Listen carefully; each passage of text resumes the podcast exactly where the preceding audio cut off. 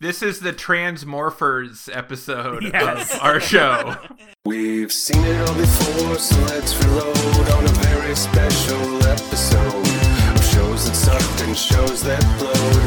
Buckle up, buttercup, it's a bumpy road. Going deep inside the mainframe, secret code. code. Some of this shit stinks, some of it's gold. It's AVSE featuring the VIPs of SBTV, Austin G and Dr. DB with our AT&C money. Weird TV is their specialty. It might be all four, or just one, two, or three, cause they're old and kinda busy. So go get ready and take a peek.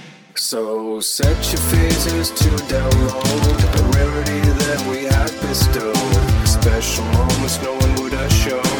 Open your cause you're gonna get told. Grab yourself a drink and let's unload. In a very special episode. Hello and welcome to a very special episode, the podcast which reviews very special episodes of TV, including extra long TV movie pilots so bad they never actually aired in the US. I am your host, Austin Gorton, and with me, shrinking down to go into inappropriate places, is. And in Portland, changing shape into other people is. Carolyn Maine. And running kind of sort of fast is. Ryan Alexander Tanner, happy to be here with all my super friends. yes, this week we are reviewing 1997's Justice League of America, a failed attempt to launch a live action sitcom esque Justice League TV show based on the early 90s Bwahaha Justice League by Keith Giffen and J.M. DeMatteis. It features a handful of TV friendly superheroes battling an evil weatherman and is so bad it never actually got put on TV. Given this was the same year Batman and Robin came out, you know that means it's bad. Yeah, it still might be better than Batman and Robin. it is. You know what? It is. Well, it is it is better it is better but less entertaining. Yes. Because Yeah. because Batman and Robin is like entertainingly awful and this is just and like, because they had dull. nipples. right. Also the nipples true. helped. It's a big thing.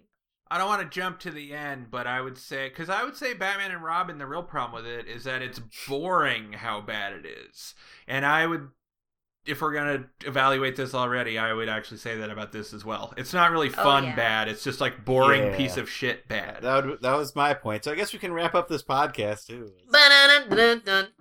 Yep, spoiler alert, there's a good reason this didn't air on TV. It was uh this is not a case of uh, of a network screwing with a beloved property. They they did the right thing by keeping this from from people's eyes. I would say the Cape is worse than this, but I could do a podcast in every episode of that damn thing, man.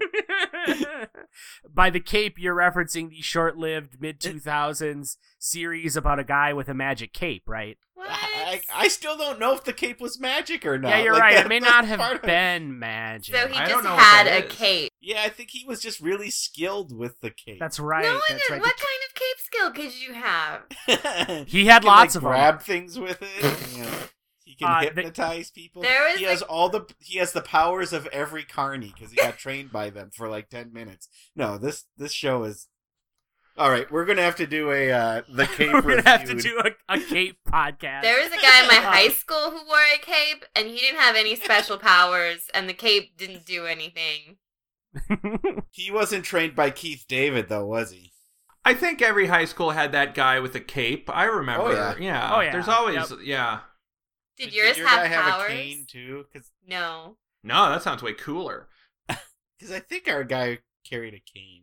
Yeah, I think he, I think he did too. Carol, you might remember the cape as Abed from Community's favorite show, of which he hoped to get six seasons and a movie, which is what Oh. gave us Oh. the six seasons and a movie meme for. Com- Yeah, I know the meme, but I still did not remember the cape at all, and I still won't. But thank you. Yep.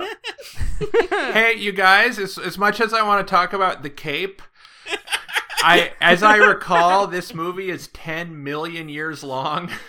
yeah, um, Also, spoiler alert: this is very high level. I'm not going to go through uh, in a whole lot of detail here, so you guys feel free to to shout to shout shit out if I if I skim past it. Shit. I was watching this and I was like, oh man, this is starting to feel a little long.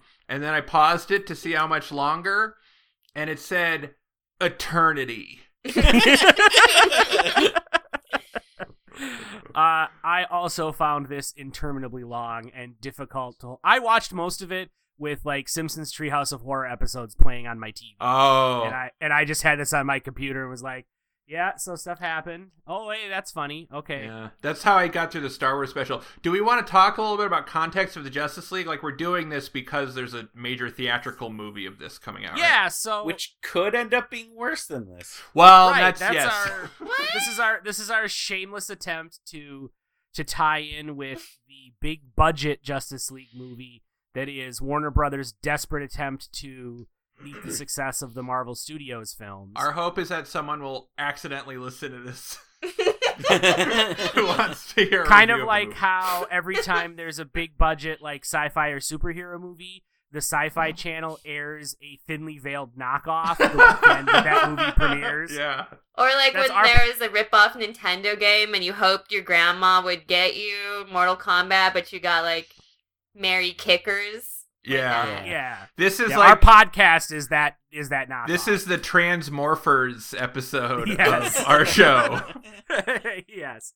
Um, and so uh, I guess in general we could talk about our relationship with the Justice League. Oh, I guess I should also say, uh, as I alluded to in the open, this is the the big budget movie is going for the the sort of like all star Justice League. Right. It's, it's it's DC's like biggest characters coming together, which is which is traditionally what the Justice League is. No, it's not. That's what I wanted to say. Is that um, this is where I'm a big nerd because it's not. The original Justice League is a bunch of random ass characters, and the Avengers and the Justice League both are not a specific team. That's the nature of both of those things. It's just like whoever the fuck, but they have kind of core members. But the Super Friends are like the iconic DC characters, but that was never actually the Justice League lineup, right? Until like Um, until Grant Morrison did it in like the late 90s, but I'm almost Nah, that's not quite right. Because like satellite era, satellite era Justice League was pretty close to Super Friends. was that the 70s? Yeah, And it was the, The- core characters with Hawkman or whatever? yeah. yeah. Okay. All right. The big the big thing with Justice League was that it was when it started, it was DC taking like Flash and Green Lantern, Yeah. which were their sort of like uh hallmark. We've resurrected our old superhero characters Yeah. from World War II. Mhm. We've given them a sci-fi twist, and so now we have a new Flash, and we have a new Green Lantern, and we dug out Martian Manhunter and Aquaman, and slamming all of them together. And then you had Superman and Batman, who are inarguably DC's biggest characters. Yeah. But but their editors didn't want to share them with Justice League, so they'd like pop in every once in a while and were like official members, but never really showed up all that Oh, often. okay. This is back when they felt like one comic series would affect another comic Right, series. yeah. Yeah, yeah. This is this is the early '60s, and Yeah. eventually they softened on some of that, and you had a more traditional like all of the big characters together Justice League, and then they had Justice League Detroit, Right. which was an attempt to jettison all of the big name characters and focus on like a core group with some new characters. Shockingly, that didn't go well because no one cared about new characters. They cared about big name Yeah. characters. Or Detroit. yeah. And then that led to the the Justice League that this is kind of spoofing, which is a more comedic, tongue in cheek, sitcom esque version of the Justice Yeah, well this is um this isn't spoofing it, it's just an adaptation of it. Um but that was I guess Right, what I right. wanted to say because um being a big nerd, I know this, so I'm just going to I have nowhere else to put this information. But also to put this in context cuz I think a, a normal person who might see this would be like what the who the fuck are these like who's fire and ice and why is Right. uh, the green lantern guy gardner all that shit but this actually uh, does represent a specific era of Justice League, and this was a period where it, there wasn't an expectation that the Justice League was all these main major characters. That Right. And that- this and this predates when Grant Morrison kind of resurrected that idea Yeah. of the Justice League is the heavy hitters. It's Superman, it's Batman, it's Wonder Woman. Right, which is what the new movie is. So that's Right. why it's it's not actually that weird that there's really different uh casts of characters for these two Justice Leagues. Right. And on and on the surface, it's a smart thing to adapt as a TV show because it's the the comics that it's taking its inspiration from were much more tongue in cheek and sitcom esque. Yeah. Than you know than the more traditional Justice League. They just did a, a really shitty job of it in this Yeah. movie. Yeah. Yeah, I don't think the premise is, is untenable or not workable for TV. It's just Right. Right.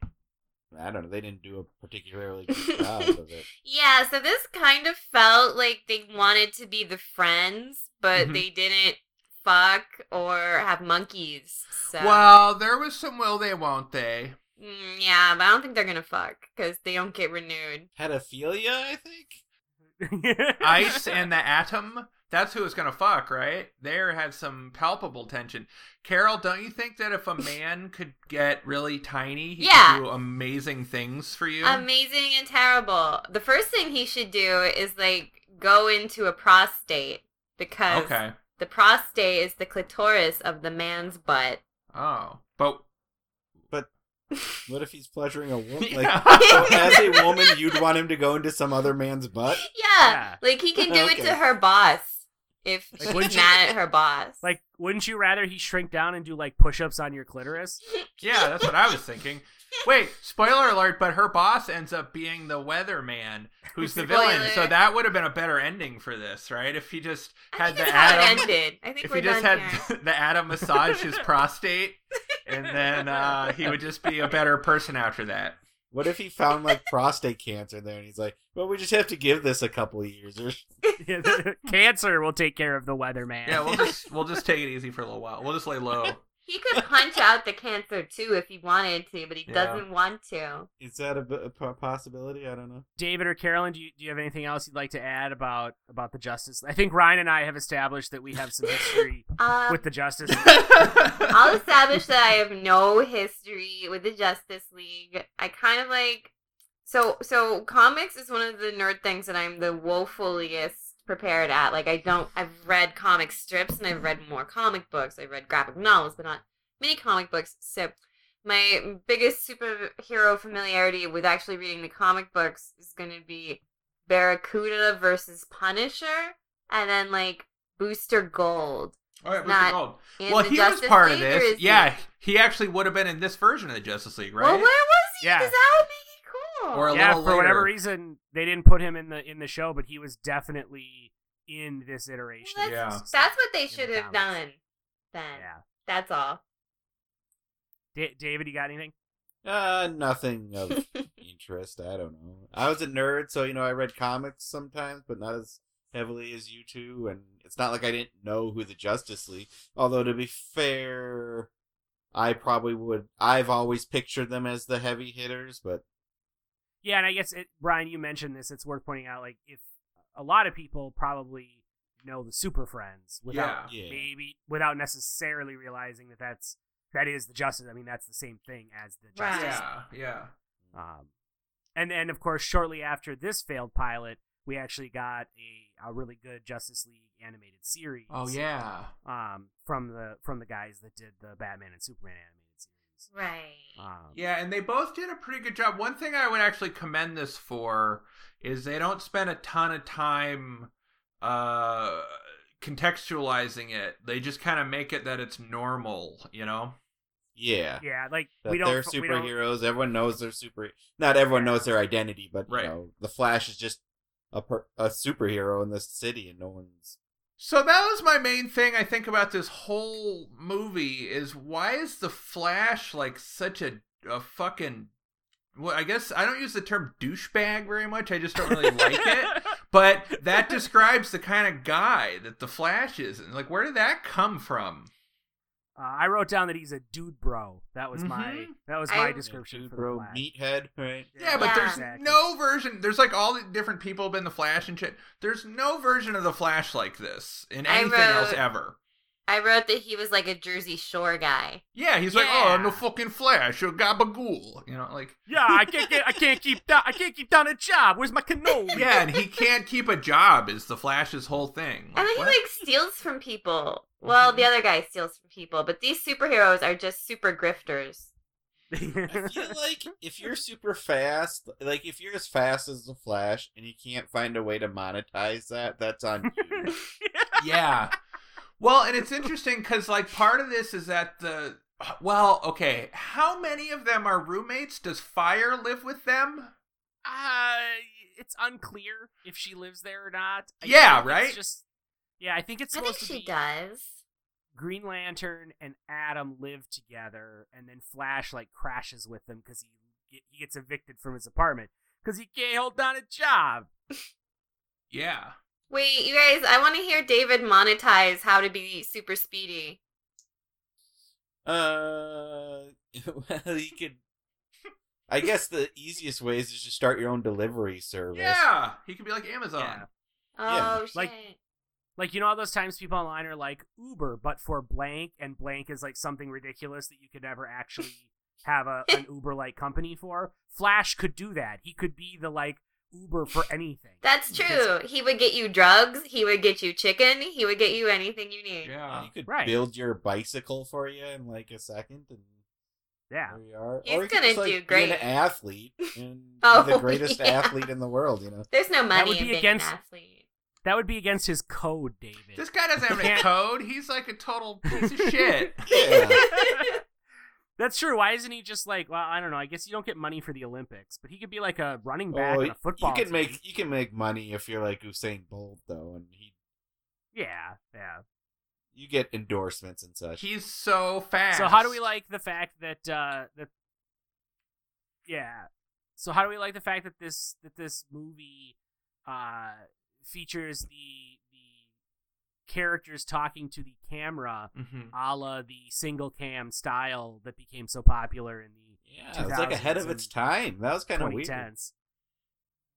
It it's so antiquated the way they do it there that it seems like a public service announcement. Like I kept expecting them to all say that they all have HPV and they're poly together.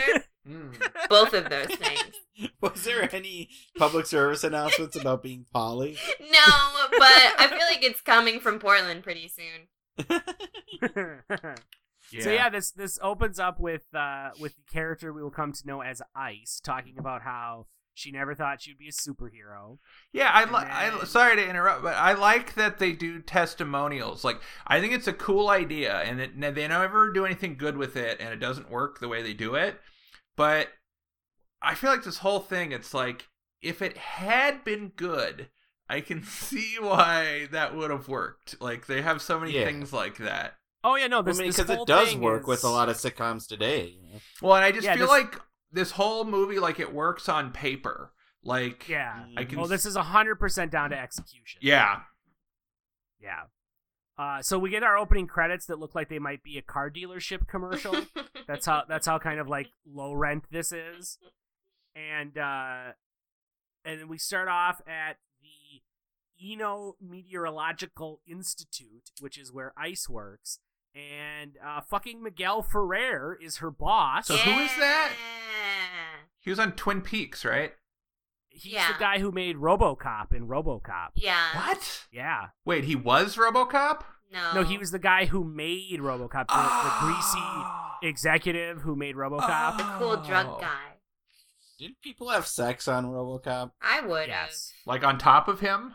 Yeah, when he was being created. Sure. Yeah. Wait, is that canon, or are we just guessing if they Uh, did in the well, warehouse? I mean, they like they like they made out at like the celebration party. Oh, I think, yeah. like, on top of it. I should watch RoboCop again. Yeah, it's good. It's good. It's good flick. I wanted to say too, like how you're saying this looks like a car commercial.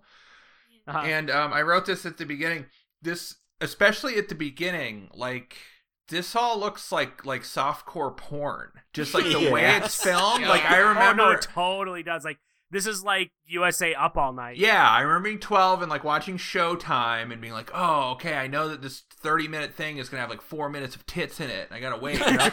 like at the beginning when her boss is like uh, you know, talking to her I kept waiting for him to be like, "Oh, uh, how much do you want this job?" Or like for them to get stuck in like a storage unit together or something. You know, I don't know.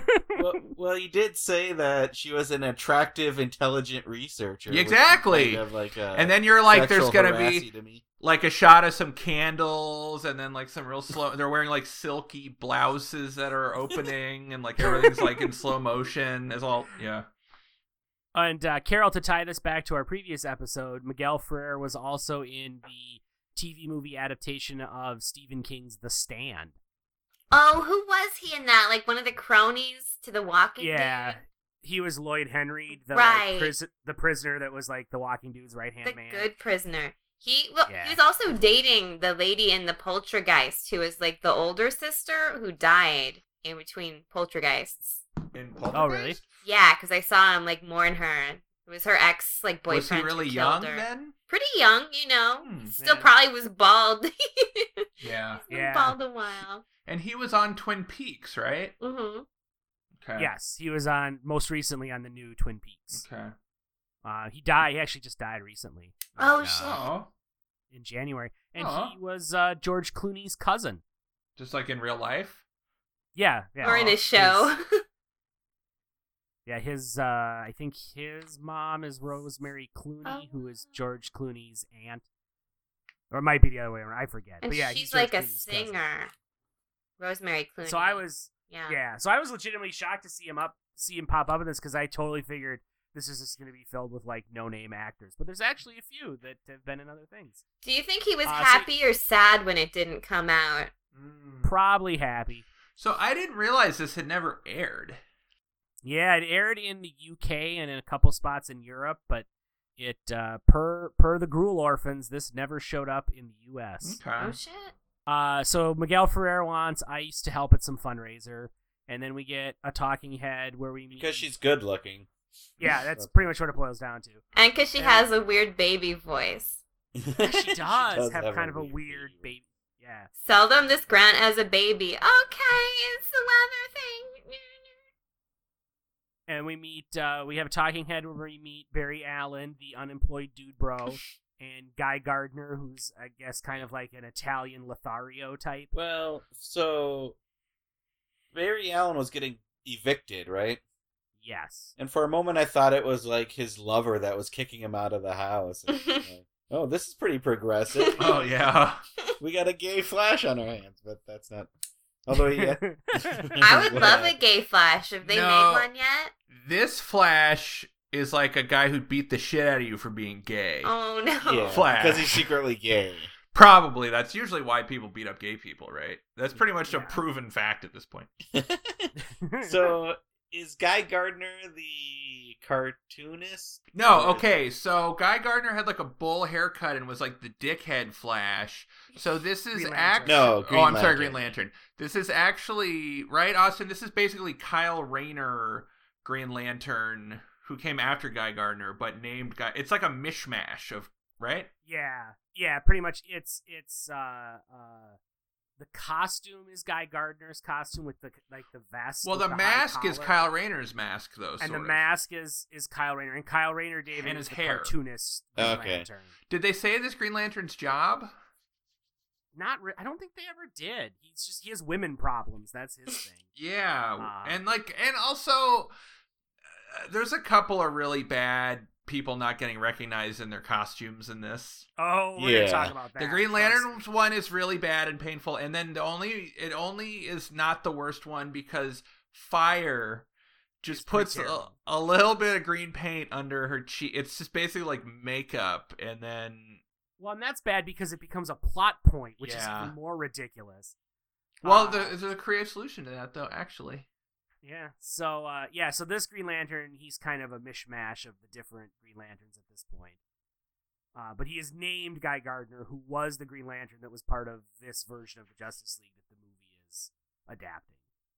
But personality wise, he's really nothing like him because that guy, that Green Lantern was kind of a dick. That Yeah. Green Lantern was more dude bro Flash than anything else. that's true. That would have that yeah that would have worked. so that was that's kind of weird. Uh, so back at the institute, uh, So we what find does out this that institute do? weather Yeah, I don't know. The doctor's name is Doctor Email, so I'm pretty sure they in- invent email here. I think I think his name is Doctor Eno. Shut up. When I heard them say it, I heard that this was the Anal Institute. So I think it's kind of a Rorschach where you can hear what you want. All of this would have been better Mhm. than anything that we got, I would love to So work pa- at the Email Anal Institute. That would look great on my resume. right? Wait, So there's some, David, like- do you want to know what they do at this institute? yeah. Sci- science. Well, okay. The sciences. That's where the science is happening, David. So there's some crazy weird weather going on, which is being caused by this guy called the Weatherman. and the Weatherman, he looks like he's wearing an aluminum foil bandana, and that's his costume. And well, he's got a Um, face mask too, or whatever. yeah, and uh, uh, he's Miguel Ferrer, you guys. Oh, It's not- uh, we don't find that out for like an hour, right? Yeah, man. Yeah, do you really not find that out for an hour, or did you kind of find that out immediately when he appeared on screen and you were like, "Yeah, that's Miguel Ferrer. He's the bad guy in this." Uh, so you're assuming I even was like looking at the screen at that time. oh I'll tell you, to be honest, like I didn't predict it, but it's because I never gave it any thought. I was never, I was never like, who is the weatherman going to be? I was just like, this is dumb, and I didn't give it any more thought to it. Did this bum anybody else out about climate change when he was like doing little storms and it's like nothing compared to what we've seen this year? I know. Yeah, his his uh like evil scientist storms aren't as bad as what we're actually dealing with through, via Mother Nature. Yeah, he's yeah, I like, here's in my notes- fucking ice cubes. I was like, since when has like the U.S. been concerned with sudden changes in weather? Like, why would this guy be? Mhm. Yeah. Pretty soon we'll have half of Congress saying he doesn't exist.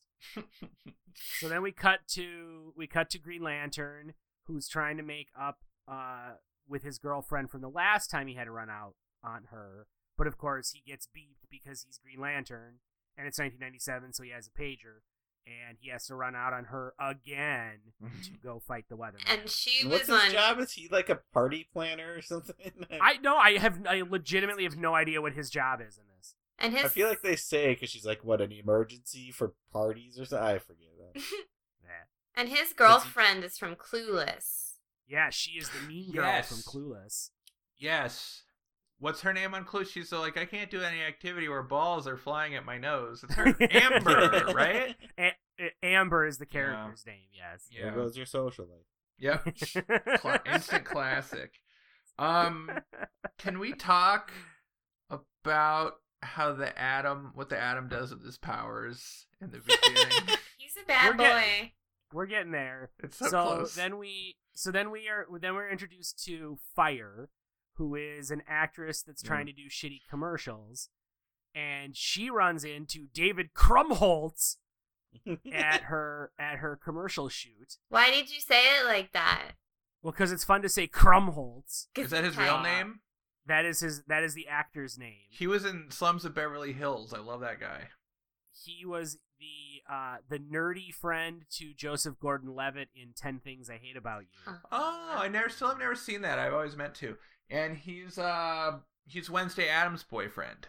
He is Wednesday Addams' boyfriend in the second Addams Family movie. And he is not Jake Johnson, who is on New Girl, even though Right. they're very similar in appearance. The same schnoz. They're they're like the low rent version of Dylan McDermott and Dermot Mulroney. Wow. I don't know those So- guys. Yeah. How old is he supposed to be in this? Yeah, that's a great Six- question. Sixteen, maybe. I don't know. Really confusing because I would just accept that he was a grown man if they t- told me he was. You know. Sure. Yeah, I thought he was just like gonna be like you know between nineteen and twenty one, and just fires older, and so it's just he was young but legal. But then later it seems like he's not legal, and that's kind of weird. You Very know, he could have been the weatherman. He was totally a villain. He was totally stalking her this whole time. And he's a child? What what are we doing? Yeah, his, his his relationship with Fire in this is not the greatest. Oh yeah, it's one of those things where like you, you can't do this kind of stuff anymore. Yeah, right. You and can't couldn't do it stalk then, women anymore. Yeah. Well, like you shouldn't do it in real life then, but it was always normal on TV, shit like this. Well, I mean, you can't do this now unless you're the president, Ryan. Can we talk about what the atom does? So then we so then we cut to we cut to Ray Palmer, the Atom, Yeah. who is a teacher. And while the weatherman is attacking, he's in the middle of teaching a class and his pager goes off and he's just like, "Hey random student, you're in charge now. I'm Yeah. out of here." Yeah, how does that work? You're just like, hey kid, do stuff, and you leave. so and it's like- Ryan, you're a teacher. Uh-huh. yeah. Do you get like can you just be like, "Yo kid, teach the class" and then leave? Um, I mean, no. Uh, Ever? No, but yesterday I had a technical issue in my class, and one of my students at community college, who was an adult, was able to go fix the problem, like while I had presentations. Ryan, question. Yes. Did they fix the problem by shrinking Tiny, going into the computer, and punching it with gum? Not not that time. It's the number one tech support. That was the Did You Turn It On and Off Again of 1993. Yep. We'll talk about that. uh, Fixing things Nope. with gum. It's done now. Well, it's the theme of this film. It's one of the core themes of this film. yeah. the Power of gum. So you guys, So while we get- all the rescuing is happening, So, what yeah, the we get a atom does. let it's me basically okay. showing off everybody's powers. So we see that as the storm is getting worse, Green Lantern saves a kid from a falling power line. Fire rescues some construction workers from a collapsed wall. Flash manages to slow the winds down by running in the opposite direction, which is surprisingly smart for this dude, bro. But. Ryan, what is what is the Atom doing while his teammates are saving citizens and ending the weatherman's threat? Oh, he has the most important job of all. There's a cat under a porch, and the atom goes and gets him. and you would think, actually, the thing about this most weird about it to me is that the a- that would make the atom be in the most danger of anyone. Right. just the cat can just stay under the porch. It probably will be okay, but the atom is might really might die. well, and what what really gets me is okay, fine, you want to save this lady's cat, so why don't you just reach under the porch and grab her? I well, think- maybe it's because maybe it's because you're afraid that the cat will like claw or bite you. Mhm. But the solution to that Right. problem isn't shrink myself down so that now the cat could eat me, Make myself more vulnerable. Right. right? We all And- know about and why- cats why is this that they cat in would danger eat to you begin with? if you were small. Dogs might not eat you, but a cat would always eat you if it Totally could. would. Yeah. Yeah. Uh, so let's talk for a brief moment about their masks. Mm. Okay. So first, so first of all, we have Fire, who, as we mentioned before, wears no mask. Just She has some- simply puts like green paint under her eyes. And at first, I was like, "Oh, I guess she doesn't have a secret identity." But then her secret identity becomes like a fucking plot point. in Yeah. movie, and you're like, "Put a goddamn mask on." Um, like at least Green Lantern's mask, it, it really isn't hiding anything. But like, you know, you're trying. Like we're we, we can like suspend our disbelief and be like, okay, maybe people are idiots, but like she literally is not disguising her face. Well, it's like the Green Lantern. It's like you're at least mildly concerned about people knowing you're the Green Yeah. Lantern. right? But fire, it's Right. like you want people to know that you're fire. Like you're but going out of your from way. like a just from like a costuming standpoint, this is where I'm like, I know this is '97, and I know that it's a TV budget. So like when the atom shrinks down, the effects aren't the greatest, and you, we could laugh at that. But I'm like, it's just making a mask. Why is it that they look like such dopes while they're wearing these masks? Like they're they they're like he- they make everybody look like they have like heavy eyelids, Mhm. and so then everybody looks kind of like Neanderthal esque. Like Yeah. the caveman TV show. Yeah, and everybody looks like they're in order to see they have to when they have their mask on they have to like tip their head back and like look down their noses and I'm like Mhm. this isn't this has nothing to do with budget or technology like make them a mask that doesn't look so dumb. Well, I feel like there's always been struggles with masks. Even now, like the Daredevil TV show, the way his mask fits is weird. Or like uh, even um, Christian Bale in the Batman mask. I feel like the mask always like squish people's faces in weird ways or something. Like I, I feel like the struggle of masks is real. I Not everything. just learn Not yet. that like superhero costumes are just very impractical. Yeah. like Yeah. they look cool on the page, and that's like like capes. Capes are terrible, and you should never wear them yeah. as like Right. a superhero. But like on a comic book page, they really can accentuate motion and such. So Yeah. they look really cool in a comic. But then you try to translate that to like live action, and it just a cape is always like frumpy and just sitting yeah, it's there. just like this lump hunk of fabric hanging off your back. Yeah, until we finally like just CGI everything and Right. it looks better, but defies all physics, you know. Which brings us back to the cape. So let's talk about it. I feel like um I feel like on the the current Flash TV show, like his mask is pretty yeah, I in terms so. of like I don't think he looks too like I mean we could Mm. talk about how it really doesn't disguise anything, but uh, I feel like it like his suit and his mask like looks pretty good as far as um just from an aesthetic standpoint. Same thing with like Arrow. I don't think that mask is like awful. Although to give Flat the Flash TV show some credit, whenever he's going to talk to someone, especially someone who knows Barry Allen, he always does like his speed thing to like blur his Mm, image. Yeah. So they at least kind of acknowledge that the mask wouldn't do too much good if you actually like look on the round Barry well, Allen. the, you know? the Green Lantern movie, which is like one of the all-time worst superhero movies, the only thing it did well was that uh, the Green Lantern's talking to someone he knows in a scene, Yeah. and she's like, "I know that that's you. Like, Yeah. that's not Well, he- sufficient for me to not know yeah, who you he has are." like he has like the tiny domino mask. yeah. it's- well, and it was just kind of realistic. It was like a Uh-huh. good bit, you know, like it made sense. Yeah, the whole reason there's no Green Lantern in the new Justice League movie is because that movie was so terrible. Yeah. So the thing I want to say one more general thing though about this is like this is supposed to be like an everyman Justice League, but it's kind of weird how sort of like schlubby and mundane they are. Like there's something Yeah. it's hard like the balance of this is weird. Hmm. Yeah, it really is. Like Atom looks like he has a pot belly when he's in Yeah, but also just like that in they costume. they're clearly the most exceptional people that exist in this world. Right. but they're also like a bunch of nobodies like they all share an apartment and like i kind of like that idea but it seems like it doesn't fit with like they actually can they're pretty decent superheroes in this right, right. I mean they you know, they saved people and they rescued that cat. yeah they And rescued a whole cat It's another thing where they're supposed to be like the poor people who share an apartment, but the apartment is weirdly big.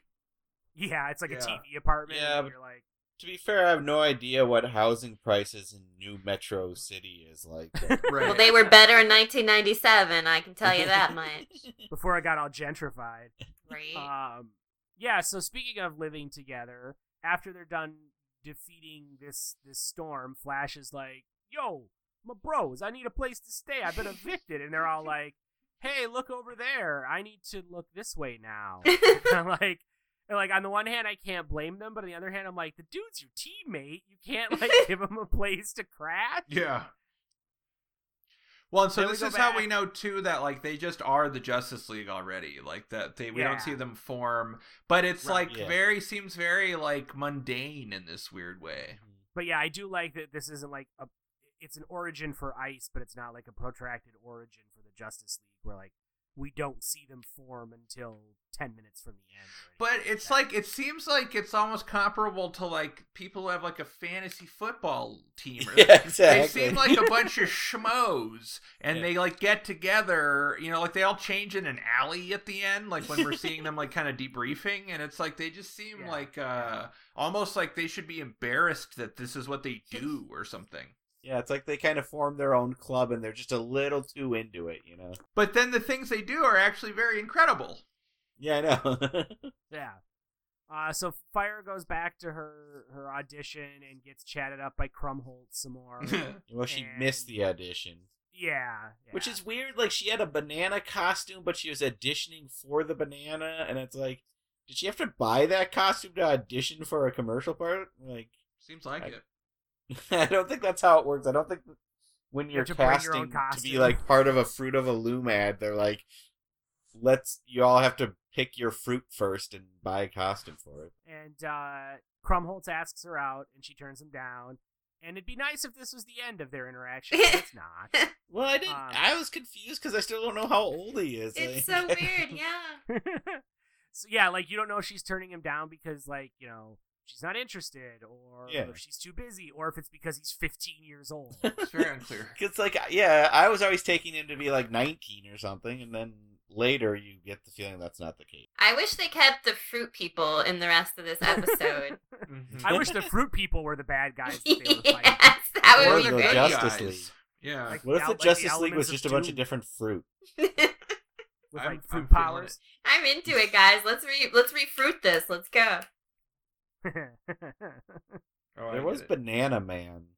Anyone watch that before? No, but I remember the Laffy Taffy characters, if that's applicable. was that was that another porno, David? No, it was like a cartoon. Eh, I'd have to look it up. if that's the same. So the next thing we find out that uh, Green Lantern and Atom live together, and Atom, between scenes, has apparently let the Flash crash with them, and he proceeds to thank them by making and then eating their dinner. Yeah, but they still got some of the dinner. They acted like he did something wrong, and I'm like, he made you dinner.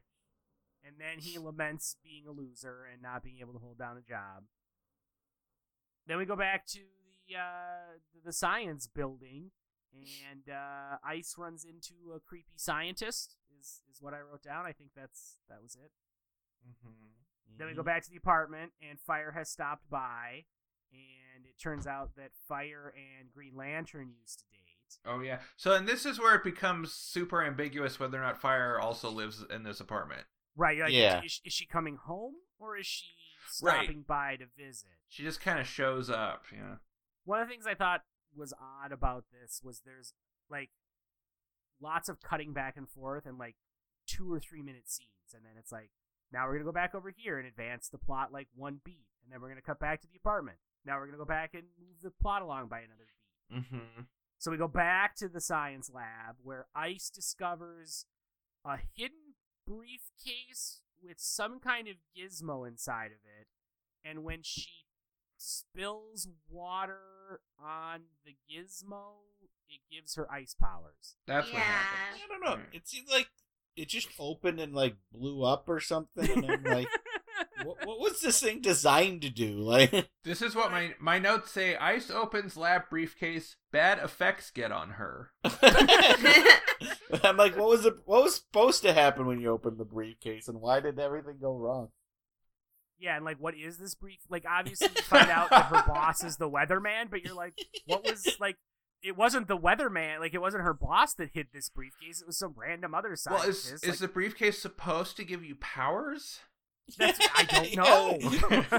like, what was Nothing the in function? this What makes was that clear at any point in time.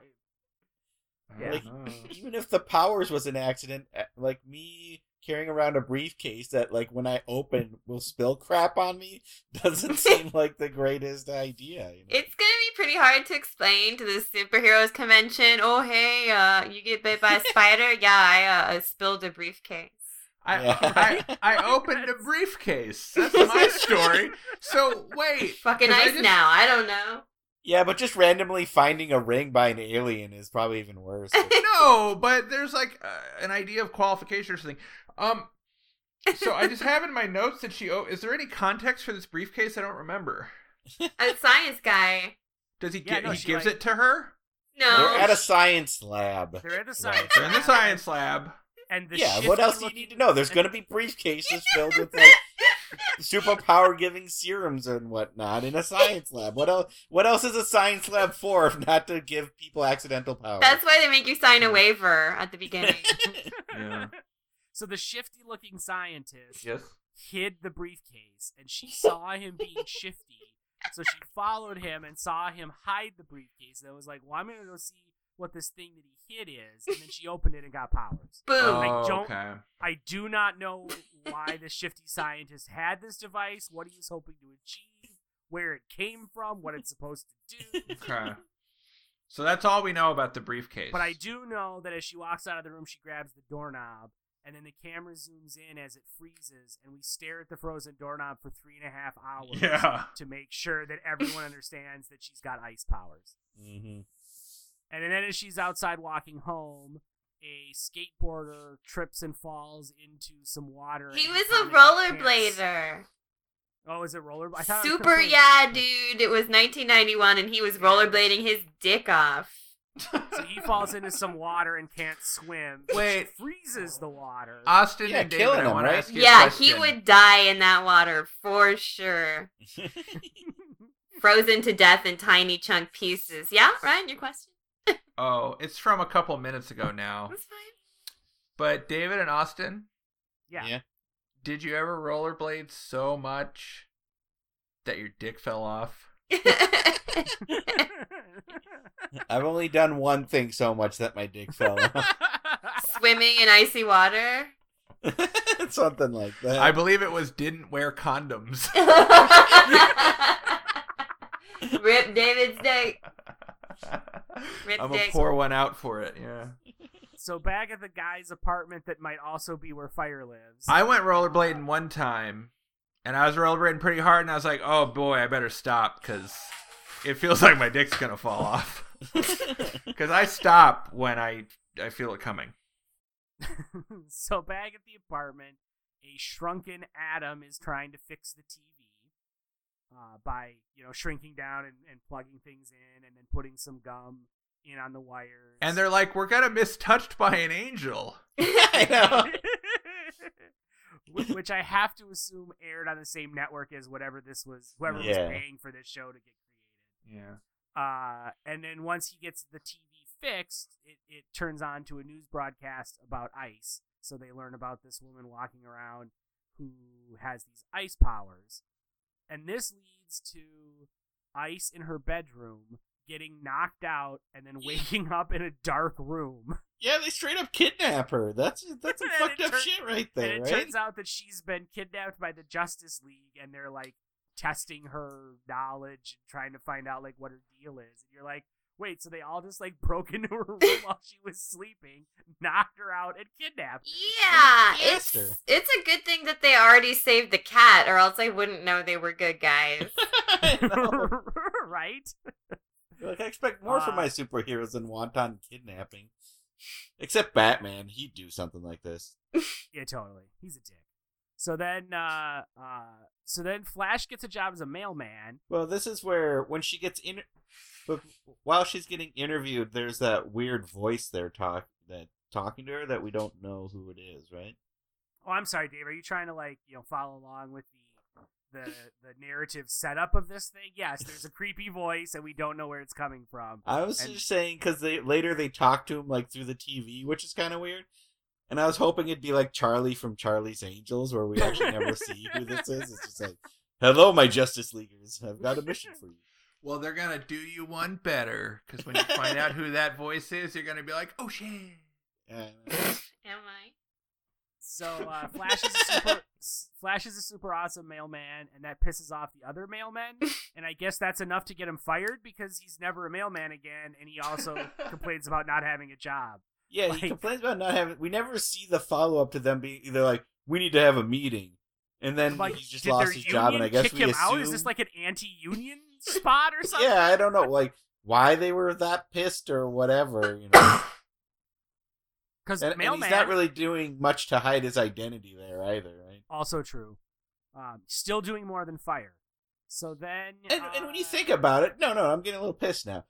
Like, if you're the Flash, I mean, think about what your job could be. Like, you could make good money being a postman, and you finish Uh-huh. your day like 15 minutes in, right? If that. And you can just like hang out at the bar the rest of the day or something. You're still on the clock. They don't know.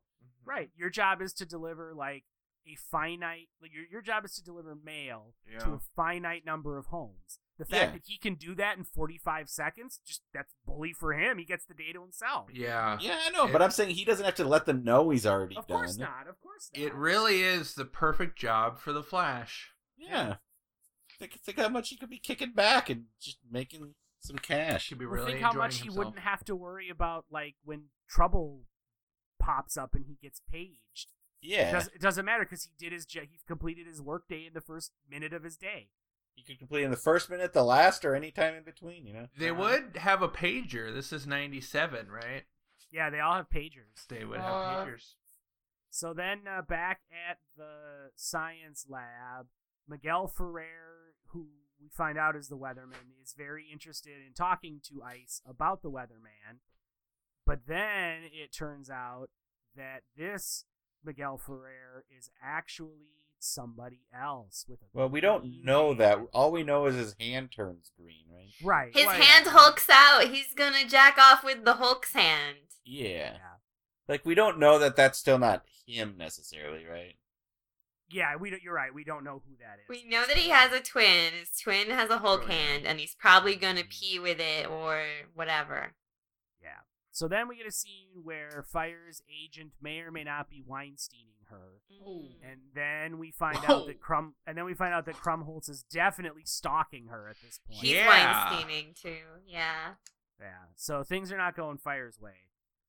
Then uh, we get another comedic interlude with Green Lantern trying to reconcile with Amber from Clueless right when the weatherman announces that there's going to be another storm unless he gets some money. So then he runs off, but then he has to save his girlfriend as Green Lantern. And unlike the Ryan Reynolds movie, she doesn't recognize him under the mask.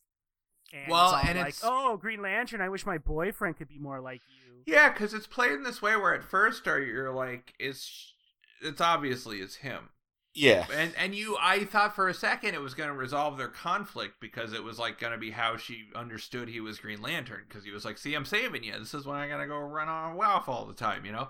But then Right. they just do the whole thing like she just has no idea that this is him. Yeah, and then he's like, Aren't you being a little hard on your boyfriend? And then I'm just waiting for him to be like, Maybe you should go down on him a little yeah, totally. Maybe you shouldn't talk so much. You he guys, Exactly. would run out on you if just let him watch better. his TV. that brings us to some questions about the Flash, and this is for everybody. A, does he fuck fast? B, Oh. does he shit fast? Ryan. Oh. Ooh. Well, his metabolism, I would Yeah. imagine, right, that he would eat and he would have to shit like um, immediately afterwards, right? That would No, make but sense. feel- But he has to eat so much because his metabolism is so fast that he probably doesn't generate a lot of waste. Oh, that's a really good point. Do you point. think he shits like Well- a hummingbird? Like, Well, Yeah. yeah. I guess it was like Wait. fast, as in when the food is consumed and when he has to shit, or just both, once yeah. he has to poop. How Wait, hold on. uh-huh, definitely. Let's talk more about the second part now. How Uh, does he a- definitely poops fast. Like Okay. he just gets down and he's done. Like Wait, though, how does a hummingbird shit? Oh, You guys all seem to know, and I don't. I have more questions about that. Well, listen, if you haven't seen the video, Ryan, then Is there really a video? I'm sure there's a video. Is this a thing? I the, the age we live in, like everyone will know a lot about a thing. Is how does a hummingbird shit? Everyone knows but Um, me. I don't know, but imagine. Oh, you don't right? even know? You guys just all acted like it was a thing. Oh, okay. you know how sense. Okay. birds shit. And Yes, then I- a very well. hummingbird, I think, might be clear because they only eat nectar. But we should get the cracked research team on how do hummingbirds shit. Okay. This really turned around for But- me. Yeah. yeah, but I also think like he certainly could fuck fast, but he he can go slow because he can like walk at normal speed too. Right, he's not perpetually fast. But I feel like he might get lost in the moment and then he might tear some shit up. So you got to be really careful, right? Yeah, yeah. Well, I think it. Never mind. I'm not gonna get into it. All right, but- so Do you think So, the but- Speed Force protects the vag? probably. I hope so. Okay. I mean, it would be it'd be the cool thing for the Speed Force to do. I've I've thought probably too much about the Flash's sexual identity. Uh-huh. So just for the sake of getting through this, let's just move on. I don't want to get into it. Okay. so back back in the movie, the Justice League is communicated with via TV through their mysterious mentor, who tells them to check out Miguel Ferrer's fundraiser, the same fundraiser that he wanted Ice to to go to because she's hot. Yeah. Mhm. So then the uh, Justice League crashes said fundraiser, and uh, the weatherman is, or Miguel Ferrer is hitting it up with Ice, and um, Barry tries, the Flash tries to get a catering job because he's apparently lost his mailman job, and he's all like, "So do you get like free food? Is it all the food you can eat? I like food. Can I get some food?" And that goes about as well as you expect. Uh, Fair. That's how I'd interview for a catering job too. when you cater, you do get free food, but you have to eat it in the kitchen. And the you other, you probably can't. You probably can't eat all of it. Like. No, yeah, no, you just get to eat some of the leftovers, but it's some bomb ass leftovers. Uh, the other thing is, I just talked to the cracked research team, and hummingbirds shit really Uh-huh. fast and kind of white. Okay. Yep. So that's what you think the Flash's shits are like? Mhm. Okay. And he does it on cars a lot. Yeah, and like Yeah. he just on your shoulder. Yeah. but like the sides of cars rather than like the tops, because it's I guess he's running past. Mhm. Wait, so you're saying the Flash though? He's getting another. He's applying for a new job. Is what's happening. Yes, yes. So it's not just that he doesn't have a job; it's that he can't keep a job. Correct. Correct. But so is it the idea is that the Flash? Is it just that he's like a piece of shit in Yeah. general, or is it that he will try to use his powers to do his job well, but it always turns Well, around all- on him? All I know is based on the context of the last scene, he was unable to keep his mailman job because he was muscled out by an aggrieved mailman okay. Yeah, he did his job too well and was making Yeah. them look bad. Yet I- they never questioned how he could deliver the mail that fast. Like, right. Like, Right. like there seemed to be some sort of thought that they all could run that fast. They were just choosing not to. okay. Uh, so then the Atom runs into Ice and hits on her, and then the Atom and Green Lantern break into Miguel Ferrer's super secret lab, and Green Lantern's girlfriend shows up for some reason. Yeah. Is this where the atom has to go under the laser sight thing? Yes. Was it you break the was it the Atom? No, it was the Lantern who just stole somebody's ticket to get in here. yes, he Yeah. like uses his ring to like lift it out of someone's pocket, and then he's like, just a "It's petty me." criminal. Yeah, everybody else like the Uh-huh. Flash speeds around and the other lady like does a trick and then he just steals the ticket from a motherfucker. It was ice cold. Yeah.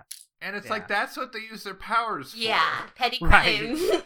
Crime. So then uh, the Atom is hacking into Miguel Ferrer's files. Yeah, but I think you forgot him having to limbo under one of the. yes, he, he has to limbo under a And laser. do they play Which- like limbo music when he does it? Yes. They do, right? Okay. Yeah. We I, rem- You don't remember this, Carol? I wasn't sure if that was a fever dream I had in between actually watching it. Now I watched I- this like I- Car- I watched this with Carol. We watched that like a week ago, right? Yeah, yeah. So I've had a really hard time retaining this. Oh, watch. I don't blame you. It's I was just Yeah. saying. I put in my notes that that would probably be your favorite scene of the movie. The him limbo? limboing, the limbo music, I mean, it's not completely randomly. it's not a stiff competition. So sure. it did feel like a callback to all of the 90s when limbo was a thing. Yeah, limbo We fever. limbo. Never forget. Uh, so Atom is hacking into the files after limboing under a laser beam, and Green Lantern is supposed to be guarding the door, but he's busy tracking down his girlfriend, who is now dating a scientist that works at this lab since apparently like yesterday. Um, Mhm. and uh, so Ice walks in while the Atom is hacking, and then this triggers an alarm, and he has to run out of there. But Ice finds a bunch of files on the computer about some kind of weather machine. Oh wait. And this is the point where this is the point where I wrote this lab seems like a porn director's house. It all it all is every set we see because the lab you know that the lab and the apartment they live in is all just one building and it's Uh-huh, a porn yeah. director's house. yeah. They Yeah. just moved a couple of pieces of furniture around. Wait, so earlier in the party, too, Fire is talking to the Green Lantern, Yeah. and she's like, "I heard your girlfriend only likes your mask." Because there's this thing of like the Green Lantern's girlfriend is likes the Green Lantern more than actual him because Mhm. she can't tell it's not him. Mhm. But where would Yeah. she have heard that from? like where would she have heard it from that wouldn't have been Green Lantern and thus she wouldn't have had to say to him, "I heard your girlfriend likes the mask." And he would have been like, "Yes, you did hear that cuz I told you." Yeah, he was the Fair, only he person could have there. like commiserated with like Ray Palmer, and then Ray's not gonna. Oh, keep the that's true. secret. Well, also, it's possible that Fire is friends with Green Lantern's girlfriend. We literally know nothing about her. That's true. That's true. So maybe she. Well, I guess this is before blogs, right? yeah. Yeah. Yeah. So there was there's Live Journal. not in this ninety-seven. Yeah, I don't think. Yeah. Randy said- No, you had to carve into a piece of stone if you wanted to document your life. You had to write There's, on the like, bathroom aim, though. stall. Maybe her like a- her aim away message was, "I like the Green Lantern's mask." better." That would be. She would be an early adopter of AIM. dude. She's but Yeah, it's I know. Possible. So that's Uh, your so that- answer of how does fire know about this? Is it was AIM? it was an away message on aim. Yeah. it's clearly the answer. I should have known. I'm sorry I shouldn't have brought it up. Uh, I mean, Brian, if you can't follow the text, what are we even doing? I'm Yeah. I'm embarrassed. Uh, so then the Flash follows the creepy scientist that hid the briefcase that gave Ice her powers, thinking that he's the weatherman, but he's not. And that's the end of that scene. Mhm. Um, and then Ice goes looking for the briefcase that gave her her powers in the same spot that she found it before, but it's gone. And then for some reason, she goes up to the roof, which is where she discovers that, shockingly, Miguel Ferrer is the weatherman. And she Oh, yeah. literally, like, stumbles on him as he's recording a message with, like, a steady cam harness mounted onto his shoulders and then projected back in his face. Like, Yeah, and, and, like so he's filming himself making like whatever terrorist message he's gonna do. But like we've seen videos of it already, and he's got that like weird mask on. Except he's f- filming himself without the mask, so we can know who he is. And I'm Oh, I, Very I just assumed I assumed he added the mask in post. It He's- seems so like, he's like he does. uh, yeah. he's an early adopter of like some CGI. He's- Yeah, he's exactly. actually the stuff too. or- he's the first motion capture character. Yeah, all right.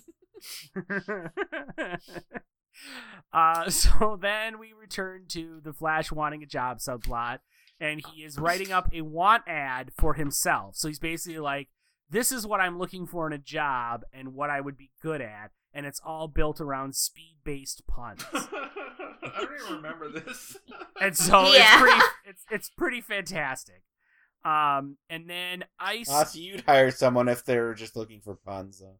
Yeah, pretty much. Uh, so then Ice shows up at the Justice League Bachelor Pad, and I honestly I don't even remember like how she ended up there, like what what Yeah. Led her. Ray's been hitting on her, Something doing all like the whole that, nice yeah. guy thing. Like, if I'm nice enough to her, she has to sleep with me. Yeah, something like that. So then she Mhm. tells, and and like, cause she's figured out that he's the Atom, so she tells him that the Weatherman is Miguel Ferrer. And then we get another scene where Krumholtz is stalking Fire some more, but she gets saved by the bell and has to go do Justice League. That's stuff. where he gives her earrings, right? Yes, but not before. He gives her these Oh. like special seashell earrings Mm-hmm. that I guess are gorgeous because she loves them and puts them on immediately. Even though this dude is fucking stalking her and won't take no for an answer. Yeah, and he might be 16. We don't know. Right. It, that's when he says he bought him with his allowance, though. Did he say that? Did he say? Oh, I totally missed oh, that. Oh, man. Yeah, That's- he's like, oh, I just got the, and I wasn't, and even then I'm confused, like, because then she's like, oh, I can't do this, and she walks away. Yeah, And I'm you're like- like, because of the allowance comment. Because Yeah, and I was all confused, and I'm like, was he joking? But she took it seriously, but then she realized they had an age gap, or is he really like 16 and just buying things on allowances? I don't know. I never knew. And if he's 16, why is she even giving him the time of day? This is getting weird because she goes on a date with him. It's so awkward that this is a plot at all. right. Well, and it's such just it's how everything is, and it's like I don't exactly get what they're doing. Yeah. Yeah, Like, how weird is this? Is he very young, or is he just a little bit younger than her? I don't know. I feel like they're supposed to think that we're gonna think it's charming, and it's not. It's just creepy, creepy, creepy. yeah. Well, of course we're supposed to think it's charming. That's all these plots were supposed to be charming back then. Huh. So then we find out that Oh. the Justice League, the Justice League conveniently does all of their Justice Leaguing off camera this time. And uh, they get interviewed on the news, and their mysterious leader tells them it's time to bring in Ice. So they take Ice to their What if they, lair. like grab vanilla ice instead. oh, that would have been. Uh, it would have been about the same, like quality wise, as the rest of this. You know, It would have been much better. Stop, would've been- collaborate, and listen. Listen, Yeah. it would have been neither. Ice is back, and I've got some freezing powers. neither better or worse. exactly. Exactly on par with the quality. Yeah. If Vanilla Ice had come out, it would just been like, oh, all right, you know. Oh, fine. So they take him to their lair. They take Ice to their lair, which They're is in like behind. some underwater layer, right? yeah, it's it's they go to like this heavily graffiti door, which then takes them in an elevator down to an underwater spaceship, Yeah. and Sure. and that's where sh and that's where she meets the mysterious leader of the Justice League, who turns out to be the Martian Manhunter. yeah. Did he- shit. who was also the guy talking to them on the TV and the guy who pretended to be Miguel Ferrer and then had a green hand because he can shapeshift, but only Yeah. for a short period of time. And he is basically their Professor X in this, and he is also played by Cogsworth from Beauty and the Beast. Oh, Oh. weird. So, the Martian Manhunter has basically been in every iteration of the Justice League, right? Uh, ev- yes, pretty much. He's like a real state. He's weird because he's like the most famous non-iconic superhero of them all. hmm When you say like most Yeah. people don't Yeah, know who the he's- Martian Manhunter is. Like the big seven of the Justice League is like six iconic characters that everyone knows, and then the Martian Manhunter. Yeah, But he's then just, uh, Zack Snyder hates the Martian Manhunter, so he doesn't want him in his movies. Oh, that that's- sounds about That's right. what it is. Yeah, he says like it wouldn't make a good movie to have like a Martian detective. Huh. Um, Zack Snyder, you are wrong, and um, I don't understand how you could possibly not think that a Martian detective wouldn't make a fantastic movie. Well, and I've never really understood the Martian Manhunter. He's the last Martian. What what what what more do you need? Did anybody else laugh when they saw him? Because I thought this costume was fucking hilarious. A. oh no, this it is. It is and hilarious. B, especially like his dad bod. oh, totally. For some reason. He's played by David Ogden Stiers, who's like an older gentleman. Um, and but it's to- he's like a grandpa, like he's bald and he's got a pot belly, and they did like they put no effort into disguising that at all. And he's They weren't in even like. He's still in, like weren't spandex with the pot belly and kind of being uh-huh. old and like Oh, yeah, a green totally. weird face. But they Yeah. they weren't even like just suck it in a little bit while you're on camera, Right, you know, just right, stand like, up a real gir- straight. Like put a girdle on or something. Yeah, he's No. just like the fuck Shatner it. girdle. Yeah. Uh, so what? What don't you get about Martian Manhunter, Ryan? Just okay, like what's his deal? he, He's I like know- a Frasier. He's like a fat Frasier who lives in a pool. Tell me, He me, lived on Mars Okay. until the white Martians started a genocide of the green Martians. Really? The last green Martian to survive. oh, that's what and had happened. to flee Is to it Earth. really that racial? So- wow. Then Oh, what yeah, happened totally. to the white Martians? Because I know that the white Martians show up and stuff later. Yeah, they show up and they fight. They fight them and stuff. Are there a lot of them? Yeah, Okay, so that's what it is. Is that the white Martians kill all the green Martians on Mars, and he's the last Pretty green much. Martian. yeah. Yeah. And he like he flees to Earth and then sets up like a life for himself on Earth. And because he can shapeshift, he has all these like different identities Right. scattered scattered around the world that So- he uses to like hide. So And then he chooses to like help out people because he's just a good person, right? So Yeah. so then did all Martians have his abilities or is he like a special Martian? No, all Martians have his abilities. So all Martians are like Superman basically. So Pretty how much, come more. Martians didn't morph into white Martians to avoid the green Martian genocide? Oh yeah. Some of them did like try to pass themselves off as white Martians, but the white Martians are all like inherently evil, so it's tough for the inherently noble green Martians to pass as them. Hmm. Shit. Yeah. Well, that's weird. I never knew that actually. I knew that there Yeah. was some shit. And then he's like a detective. He like looks like a guy and he's a detective and his other Yeah, identity. like- yeah, like when he was first introduced back in like the fifties, he with with much more of a sci-fi angle. The idea was like this scientist brought this alien Martian to Earth, and then he met he disguised himself as a detective, and so he was like it was a, a like kind of mashup of the sci-fi comics and the crime comics at first Mhm. and then he got and so like he predated the the silver age dc rebirth and then Yeah. af- so then after they rejuvenated flash and green lantern they kind of folded martian manhunter in because he had that sci-fi angle already and so Okay. then sort of retroacted that's how he ended up then in the original iteration of the justice league along with flash and green lantern aquaman and wonder woman And didn't he have a weird sidekick at some point? Uh, probably, but I can't think of who it is. I feel like he had like a weird alien sidekick. Yeah, I'm gonna it get was the. uh, Martian boy hunter. No, it wasn't. I'm My- gonna get the my- I crack mean- research team on this. Hold on. much much much later there was Miss Martian, who was a white Martian who was leading a resistance against the white Martians, who joined the Teen Titans for a while. I thought he had so, like a so little like alien. is, Ms., is it Ms. Martian? So it's not Mrs. Martian. No, it's It's Miss Miss. Martian, uh, Martian, M I S S. Oh, it's not M R S or MS. Correct, it's M I S S. I want the Ms. Feminist update of Martian. Um, and yeah, Wait. I mean, part of part of Martian Manhunter's problem was always that he he can do like he can do everything Superman can do, plus he can shapeshift, yeah, he's like. and so he can like phase through things too, right? yeah, oh yeah. So he's he's both like he's too powerful and he's redundantly powerful at But the same time. he's vulnerable to fire. correct.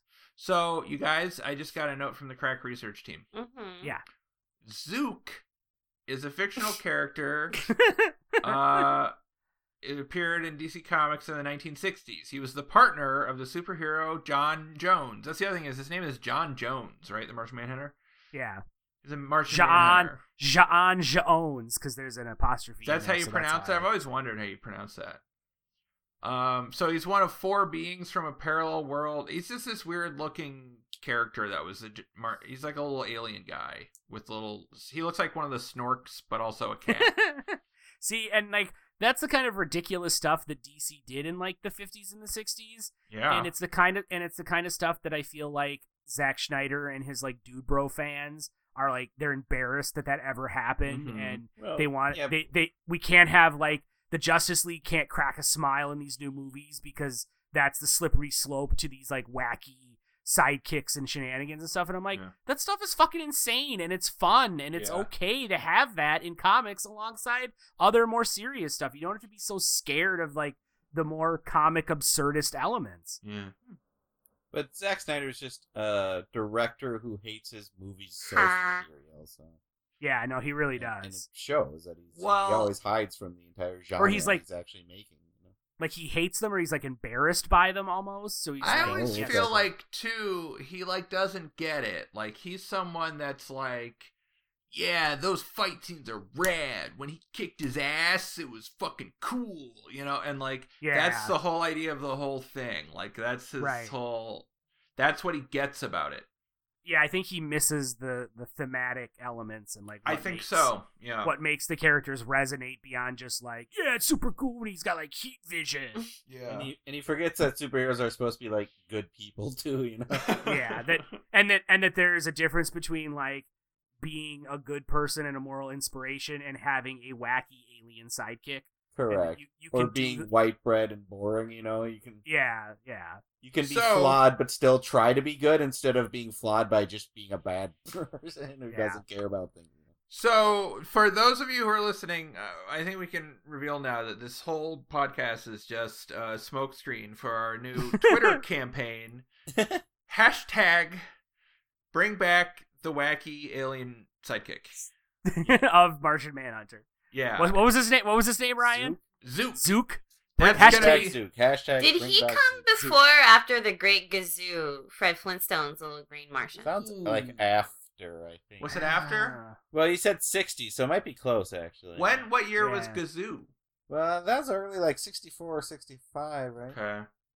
Well, let's, Let's- see what the gruel. Let's see what the gruel orphans have. Yeah, to we got to we got to get to the bottom of this. I as long as we're any, as long as we're going down this rabbit hole. I want any Uh, green alien friend to come back to any property, please. The the Great Gazoo first appeared on October 29th, 1965. Pretty close.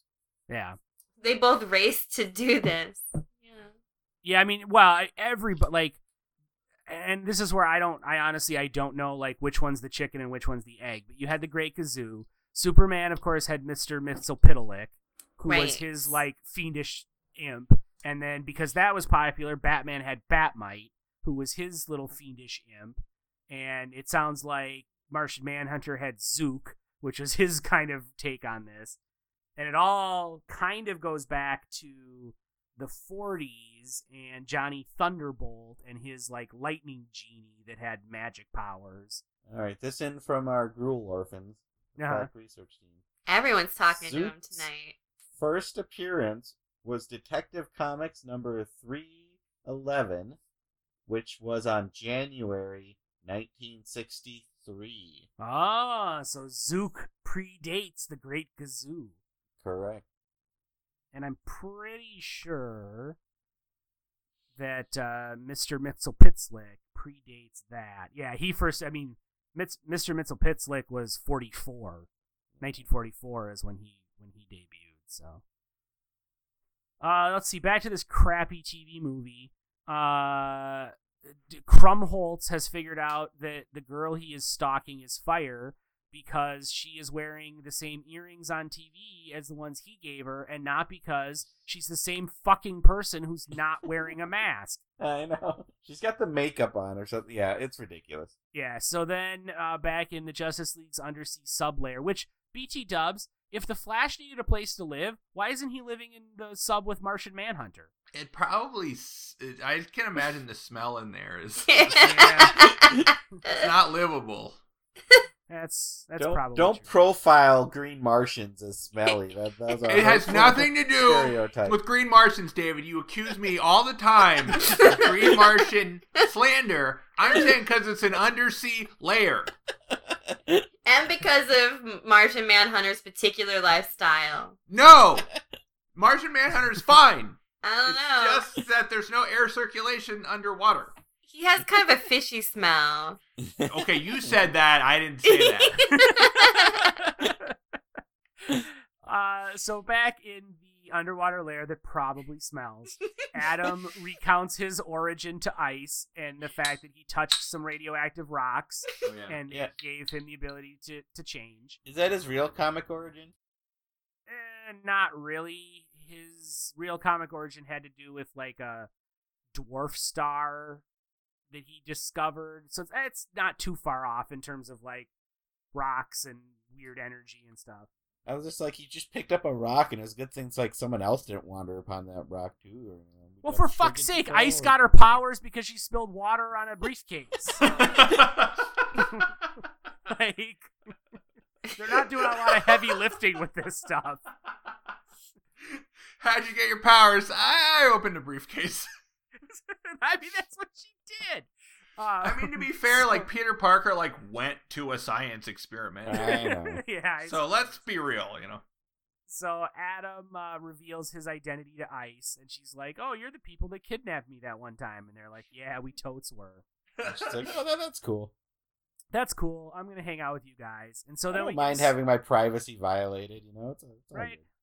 Good. So they uh, we get we get a little montage of uh, her working on honing her powers, and there's lots of uh, Star Wars esque talk about feeling things and Hmm. getting in touch with your feelings. Has anyone measured her midi-chlorians that I mean, I would have just to when they find out. kidnapped her? Maybe Yeah, they probably, they probably ran some tests at that point. Yeah. Everyone's cold sometimes because she's like freezing everything. Well, yeah, everybody's wandering around complaining about how they're cold, and I'm like, I don't know, you numbnuts could go home. Like, I don't think you Yeah. can be here for her training session. Also, one of you is fire based. Right? So, Let's like, just balance that out a little bit. yeah, you know. Well, I also like how like somehow they're just an expert on how to control every kind of superpower there is or something. Like, Martian Man. How do they know how this works and what she needs to do? Yeah, I know. Uh, so then uh, they get a video message from Miguel Ferrer, aka the Weatherman, who says he wants twenty million dollars or he's gonna destroy the city. I like And then- when I like wait, I like so much I want to talk about when he's like the wet shows the weather forecast and there's all the symbols of the weather and then they all change to skull. That's when I knew he was serious. And as a viewer, I was like, just give him the twenty million dollars. we there's don't some want more skulls that- raining on us.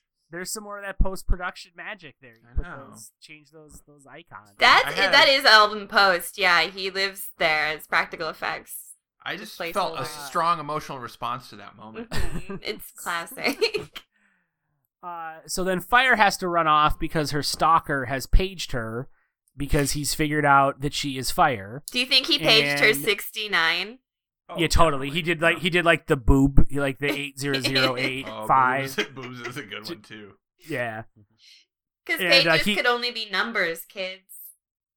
So he uh he confronts her and he's like, "I know your identity." And then he he man guilts her about the earrings and how he was like he bought them in France and was saving them for someone special and Or someone who just met, because yeah, no, totally. like two conversations.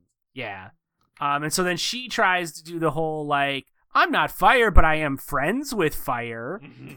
and he's not buying that. So then she has a, a secret little communique with the Justice League.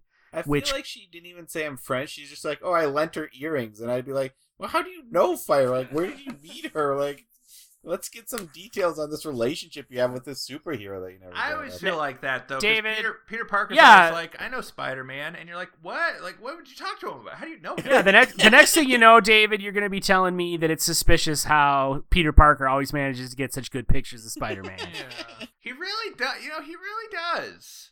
yeah. Whenever I'm reading the Daily Bugle, and I see a picture of Spider Man, I've always got a credit. Sometimes it says J. Jonah Jameson, but usually it says Peter Parker, and it's been like that since 1963. Uh, so then she drops a so she drops a line to the Justice League, and Martian Manhunter figures out what's going on.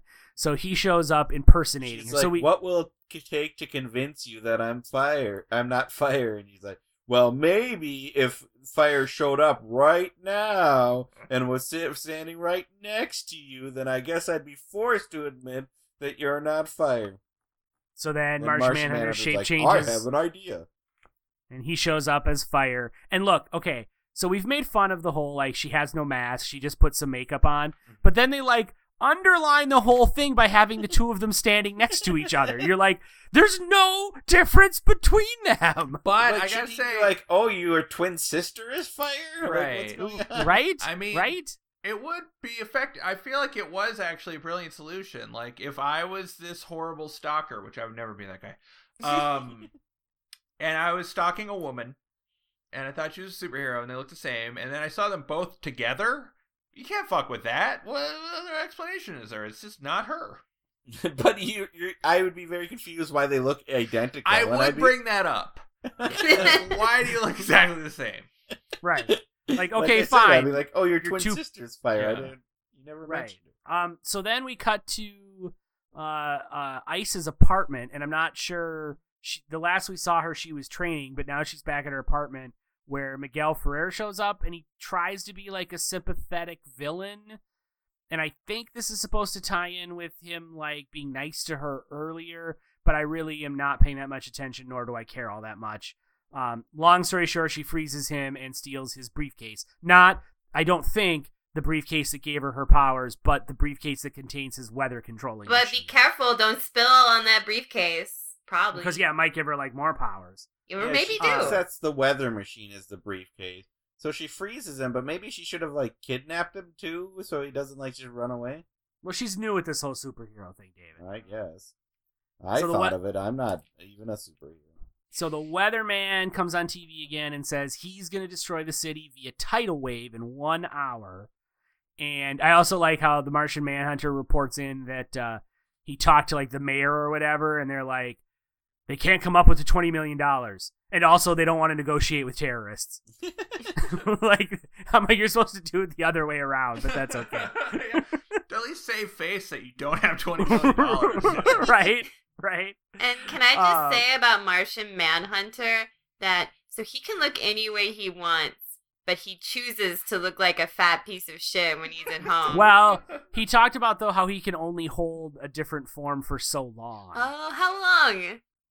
Uh, however long like it, an hour. or Like, is it five to Yeah. ten minutes? Okay. That's why his whole hand started going green. when he was- Oh. yeah, because his his time limit was running out. So it's it's basically like he can suck it in and look better, but only for so long. So when he's in the comfort of his home, he just kind of lets it all hang out. yeah, well, I get it. this is well written. I It- that take really it back. speaks to me, actually. Right? Yeah, right. Exactly. Turns It into a does. pumpkin. Yeah.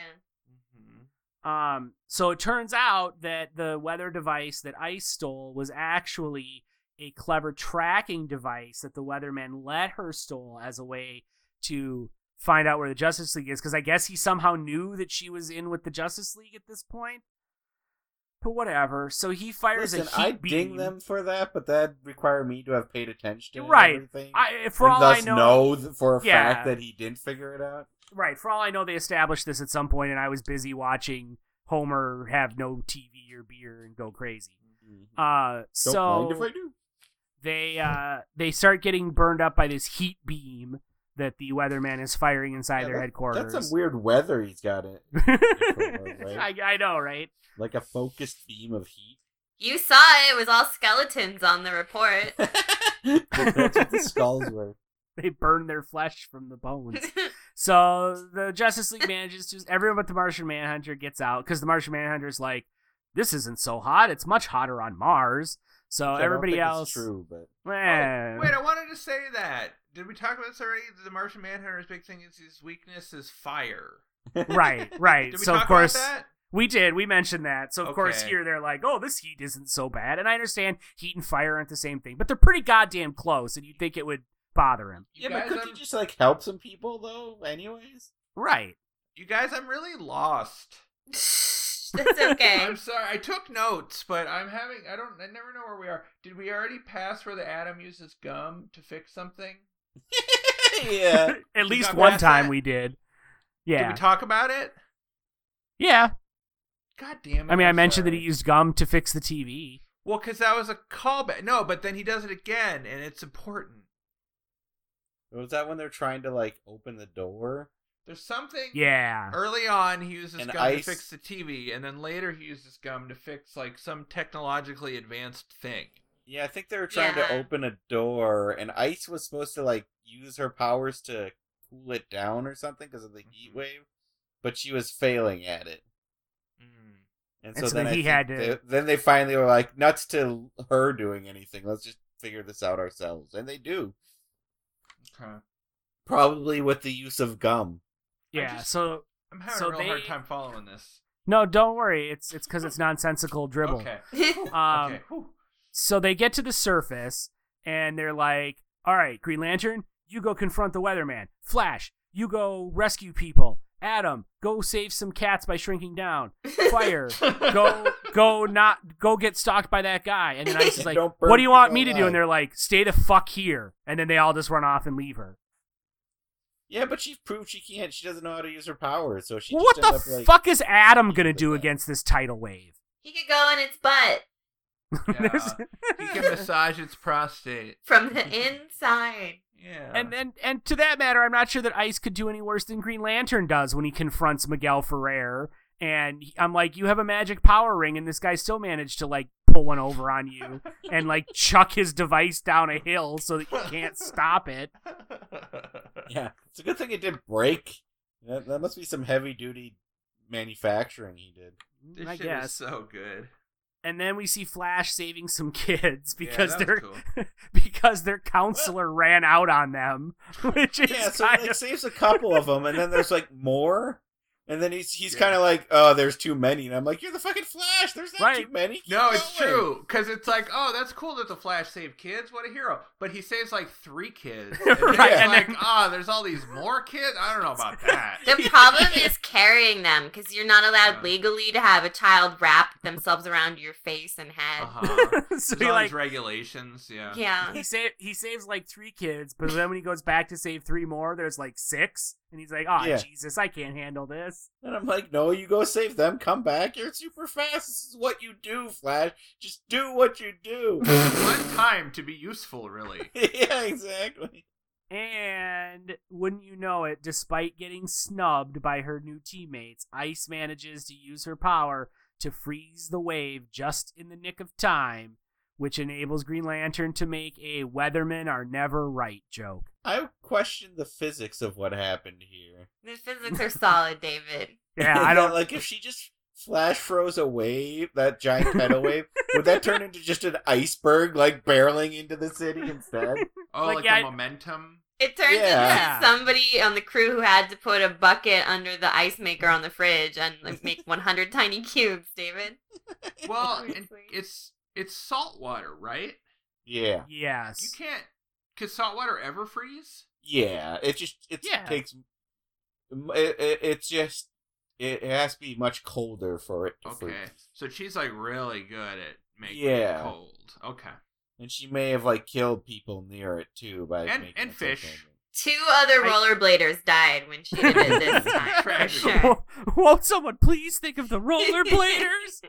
Because like when Um, you think about it, like the North Pole is just all ice, but that's like Oh, it's all salt water. yeah. yeah, I think when it It's really freezes, the cold. salt leaves the water, but that's all weird stuff, you know. So. Well, David, I feel like to answer to adequately answer your physics question, we would need to know more about like how the weatherman is creating this extreme weather and like yeah, like is he is he like basically how do like you how do you use the weather to create a tidal wave? I guess right because that would so- answer like is he somehow like did he call up like a strong wind and so yeah she froze the water but there's still this big like wind behind it that would just push all of that ice up onto land or did he just like trigger an I- earthquake that created like a tsunami kind of wave or we don't I- really know Yeah, I'm no weathertician, but I feel like tsunamis are generally just earthquake based.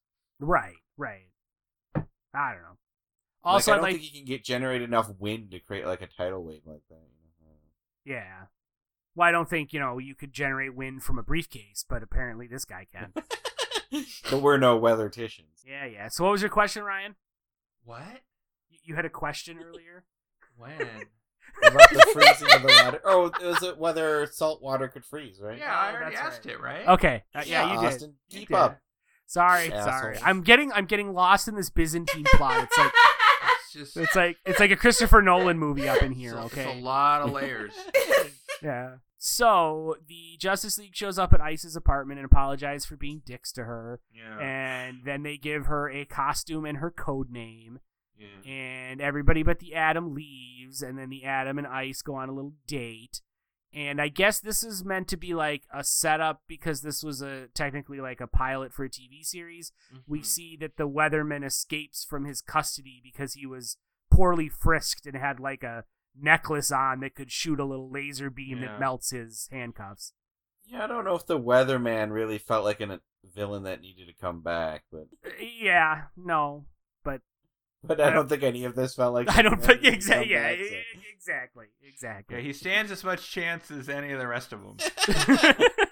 so then in our final scene we're inside the justice league base and ice is we see ice taking some kind of oath but thankfully it's it's silent like we don't have to hear some like cheesy ass dialogue they cooked up for like the justice league oath Mhm. and uh and we get and she is welcome to the justice league and then we get a final shot of the of the whole group justice league walking in slow motion including ice in her new costume and her disguise is just as shitty as fires and the end The end. Do you guys think if you fuck ice that you get blue balls i mean i guess it depends on on. like or How frozen? much- Yeah. like my concern would be that i'd fuck her too well and she would like lose control and then freeze everything Right, and freeze your dick, and then your dick. Uh, Yeah. you never pops have to worry about off. fucking too well. No, Yeah, you're probably I've right so i'd probably heard be cool that Austin knows how to pleasure a woman. We all know it. We've never really talked about it on this podcast, but Austin knows his way around a woman's most private areas. Is that gonna help him not to get frozen? He knows a woman inside and out. But see, that's what I'm saying, Ryan. It's, it's my my in, my intimate knowledge that would get me into trouble because she would be so overwhelmed in passion that she would lose control over her freezing abilities. No, I understand, and I agree with you, Austin. uh, David, what did you learn from this mess of a TV movie? Uh, I learned that you can put some crappy makeup on and no one will know who you are. Unless you're wearing earrings that were given to you and they'll give yourself away. Yeah, take you your earrings off. If you're gonna go superheroing, take off your earrings. David, is that why you're wearing that eyeliner and blush? Yeah, exactly. you didn't even know it was me. Oh, is that David? Then, but wasn't it weird when like the Martian Manhunter showed up as her, but then was immediately like, "What's going on here? Does this guy think you're me?" Like, Yeah, wouldn't that have be like, tipped why do you know what our conversation was just a second ago? Uh-huh. Uh Carolyn, what did you learn? I learned that a good way to check out a new potential employer is to get kidnapped by them. That's how you know they're on the up and up. uh, good benefits. Ryan, what did you learn? Well, I got to think about that, but I also just want to say, like, as a final note, I think the thing about this is that it's like trying to walk a line between being a comedy and an action thing, Yeah. yeah. and it doesn't do either of them well at all. Like, True. it True. could have been good, is what sucks the most about this. Yeah, I Like- think you're right. I think what what we said on paper, like nothing about what was being done made me think like this was just really ill advised. Right. Like as a Yeah. concept, like yeah, Yeah. you can do something that's lighthearted and fun and about superheroes, so you have some action mixed in, and that could be really good, and it wasn't. And the Well- only other thing that will stick with me from this is the fact that they had the confessionals, and I feel like that was like five My- to s- yeah. ten years of, before its time, you know. Well, and I think if it had been really funny, like if it had been genuinely funny, Yeah. um, they would have gotten away with how shitty it looked. You know, even like Mhm. Martian Manhunter's stunning physique would have just sort of worked with everything. You know, uh, yeah. but it wasn't funny, and that's where it really fucked up. Yeah, that's Um, I mean, at the end of the day, yeah, it, it um it tries to be too many things at once. And that's if, if it had leaned all in one way or the other, it might have worked better, but it um I think it was both like a little bit before its time and a little bit too late for its time. And uh But and I it really, probably and it suffered from being a little too early for special effects to catch up for what they wanted to do on TV anyway. Right. But like I mean I think you could take this general idea, maybe not necessarily this like literal exact script because there isn't anything Mm. terribly compelling about like the actual like dialogue or anything, but just the general concept of this like you could take it and and with better execution it could work. that's what I'm saying. Is that if you Yeah. got a good comedy writer to punch up this script, you wouldn't care that the weatherman was dumb and that uh, the absurdities of it would have been funny and it would have been something you spent time on. It wouldn't have just Yeah. been this like weird passive presentation of this mess of shit. Like you didn't really know how you're supposed to feel about anything. Like, is this supposed to be cool or what is this? You know. and uh, so that's that's my uh, evaluation. I just think, yeah, if it had been a little sharper, because again, I think if it looked terrible and the action was bad, it would have been okay if it had been a really funny show. Right. They Yeah. needed Marcel from Friends. That's what was missing. Blip the super monkey. Yeah. Exactly. Yeah, that would Yeah. awesome. So I So learned you- uh, finally about white learn? Martians because you told me because I never really Yeah. understood that what the deal There was. Uh, I I learned that the uh, music for this TV movie was composed by John Debney, Hmm. who is a fairly uh, um, established uh, film composer, Hmm. and not only that, but John Debney won a outstanding Emmy award for the main title music to The Cape. Oh. I did. I did watch Community, but I didn't. I think I didn't think that was a real thing. The Cape? I have no idea about the Cape. I never heard of that before today. I watched like every episode until they canceled it abruptly, Huh. and then they moved the final two episodes they filmed to like you could only watch it online, and I'm like, nope, I'm done. I'm not, Oh, act- not gonna actually search this thing out. I've already wasted too much of my life on this. But now I want to do a podcast on it, so I don't know what that says. That's how I feel about. I believe it's called George and Leopold. I'm I'm getting the Crash research team on it right now. Um, wasn't that the show with Judd Hirsch and uh no, it's it's wrong. I can't remember the name of it. It was two guys' names. I think of Kate and Leopold with Meg Ryan and Hugh Jackman.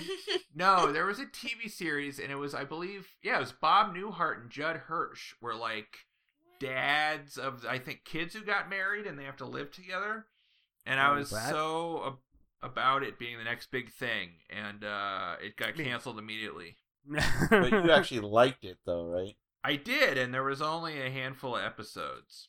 I did not like the game. Oh, you didn't? You just watched it? It was, it was kind of like a train wreck sort of situation, right, David? Where like you, Yeah. just, you you couldn't look away. It was so terrible. I mean, at first I'm Oh, like, okay. oh, this could be like a cool superhero show, and then I'm like, this is awful. But I, I, I couldn't turn away. I, George it was and one of Leo those- is what you were talking about, right? George and Leo. Yep. I was close. Yeah. They did 22 episodes of George and Leo? That doesn't Yes. sound right. I bet a bunch of them didn't air. I should look this up. These are going to be, we're going to do Uh, these. uh, Carol, Carol, or, or David, do you guys have any other uh, sort of final thoughts? Uh, on- just on this? shrink into your computer and put gum in it if you need to update your Windows. You guys, George and Leo had Jason Bateman on it. Wow. What the fuck? David, you got you got anything else? Well, so what also happened in the Cape was uh, it had Summer Glau in it, I think. oh, you guys, it had Dave Coulier on it. oh Uh-oh. Oh. Uh, he was a recurring character. All right, you guys, I hope join us for the George and Leo podcast. We'll do that after we finish every episode of The Cape. It'd only be thirteen episode podcast. Just because we don't want any more listeners. Shit! Just when I think we've hit Uh, bottom of a weird superhero property? I think we really things are really going south, a you guys. more. well, so of of the listeners that we still have left, if they wanted to find you, Carolyn, online, where might they go to do that? You can find me at carolynmain.com, Carolyn Main Tumblr, or Carolyn Main Twitter. C A R O L Y N M A I N, like the street.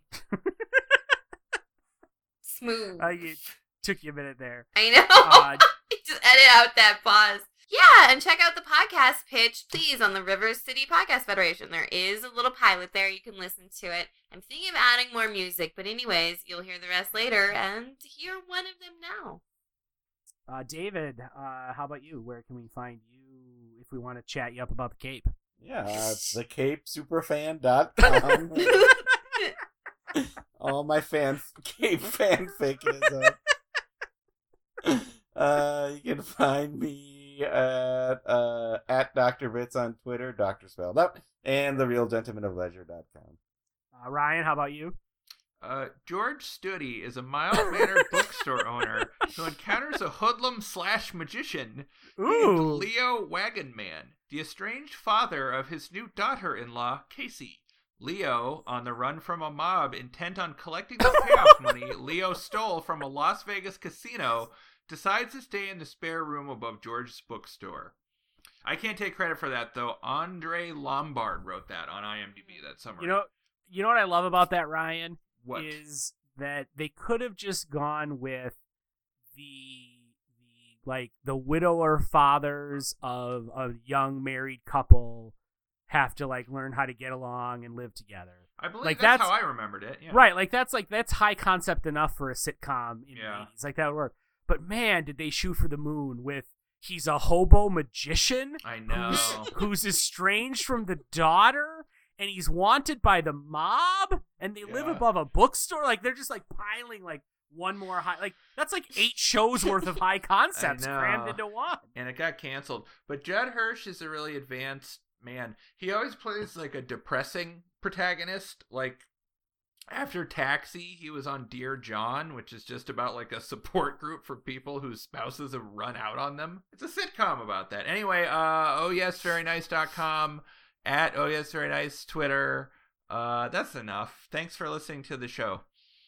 uh, you can follow me on twitter at austin gorton and you can talk to me about the justice league there um, not this thing i'm sick of talking about this but talk about other justice league stuff that's that's better and more entertaining um, and you can also read my writing at therealgentlemanofleisure.com uh, as for our show this show a very special episode aka sometimes the cape uh, you can follow us on twitter at avsepod you can check out our facebook page. You can email us via avsepodcast at gmail.com um, our website of course is a very special episode podcast.com you can download and listen to all of our episodes there you can also get our episodes via iTunes, Podbean, Stitcher, Google Play, wherever you get your podcasts from. And as Carol mentioned, we are a part of the River City Podcast Federation, uh, rivercitypodcastfederation.com. Go there. You can check out other shows that are uh, that are similar in uh, in style and tone and sensibility to to this show that you have just listened to. That will wrap it up for this week's episode. Uh, episode after this is uh, our Thanksgiving episode. David, what are we uh, what are we going to be talking about in our Thanksgiving episode? We'll be watching Family Tie. No nukes are good nukes. Oh shit! David's still depressed, guys. so tune in in two weeks for a very special Thanksgiving episode. Uh, for very for a very special episode, I am Austin Gorton, and I am off to spill water on briefcases in the hopes of gaining superpowers. That was a very special episode. We dissected that shit from head to toe. Did the time fly by or was it slow? Got so many life lessons. Oh, how we've grown. Seen so much TV very special episode.